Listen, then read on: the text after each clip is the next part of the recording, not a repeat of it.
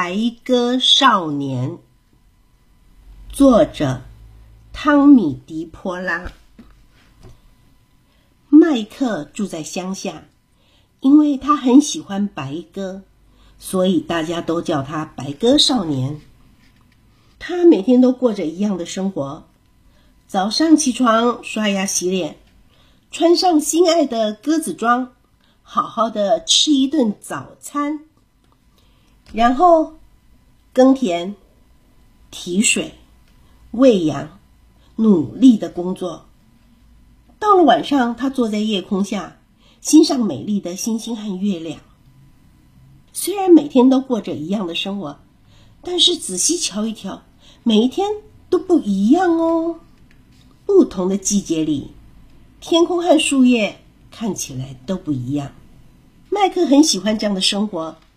但是有一天，发生了一件奇怪的事情。天空中出现了一朵大乌云。当夜晚来临时，月亮和星星都不见了，小白鸽浑身脏兮兮，花朵儿也垂头丧气。所以麦克决定打包行李，去寻找这朵。大乌云是从哪里来的？他一直走，一直走，走到了城市，然后他看见了苍蝇滚蛋蜂蜜糖浆工厂的烟囱冒出了浓浓的黑烟。一个女孩说：“你好，我是这里的老板娘甜甜，你想来我的工厂工作吗？”麦克说。我是白鸽少年麦克，我住在乡下。你的工厂制造的大乌云，弄得小白鸽浑身脏兮兮，花朵垂头丧气，连月亮和星星都看不见了。哦，麦克，真对不起，我的工厂专门从上百吨的糖和人造蜂蜜精提炼出最香、最浓的苍蝇滚蛋蜂蜜糖浆。这个东西呀，浇在松饼上最棒了。但是我想你说的大乌云，大概是糖在熔炉里融化的时候制造出的黑烟吧？麦克建议甜甜说：“为什么你不请蜜蜂帮你生产真正的蜂蜜呢？他们一定不会制造黑烟的。”甜甜问麦克：“嘿，这个主意真是棒极了！可是我到哪儿去找蜜蜂呢？”麦克说：“别担心，我回家后就替你寄过来。”麦克回到了乡下后，就打包了一箱蜜蜂，寄到了苍蝇滚蛋蜂蜜糖浆工厂。甜甜马上关掉熔炉，开始制造真正的蜂蜜。小白鸽不再脏兮兮，花朵儿也不再垂头丧气。晚上，星星和月亮又恢复了明亮和美丽。可是没几天，麦克的电话响了。喂，麦克妈，我是甜甜。工厂有个大麻烦，你寄来的蜜蜂都不做工。麦克马上赶到甜甜的工厂，去看看到底是怎么回事。甜甜正在门口急着等着他，快点进来，麦克。你看，一点蜂蜜也没有。甜甜指着一整排空空的罐子抱怨。那些蜜蜂就只知道待在那儿嗡嗡叫。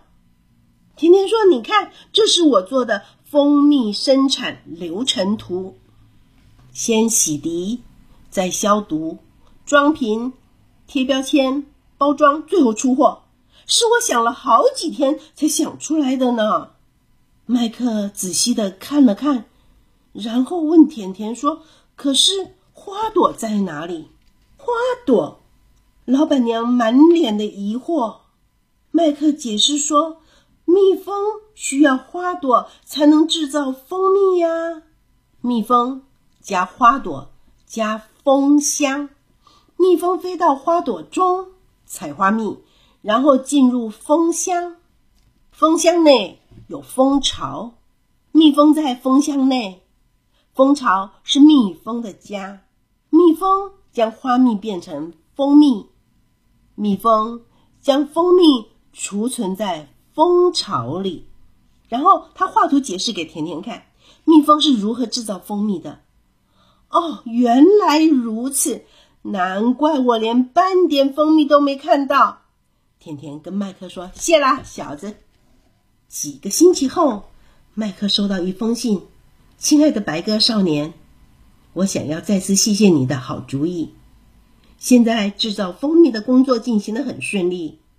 你一定想不到，我在老工厂四周种满了花草，而且把大熔炉改建成超大的蜜蜂箱呢。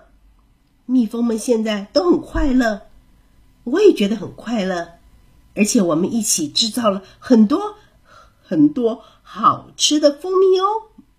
明天我会带着蜂蜜去你那儿，亲自向你道谢。你的朋友，老板娘甜甜，附上一张老工厂现在的照片。隔天，甜甜带着一车的蜂蜜来了。麦克说：“好香哦，我来烤块蜂蜜蛋糕吧。”麦克烤蛋糕的时候，甜甜在旁边说个不停，说他生产的蜂蜜有多么的香甜，多么的好吃。然后他们开始庆祝。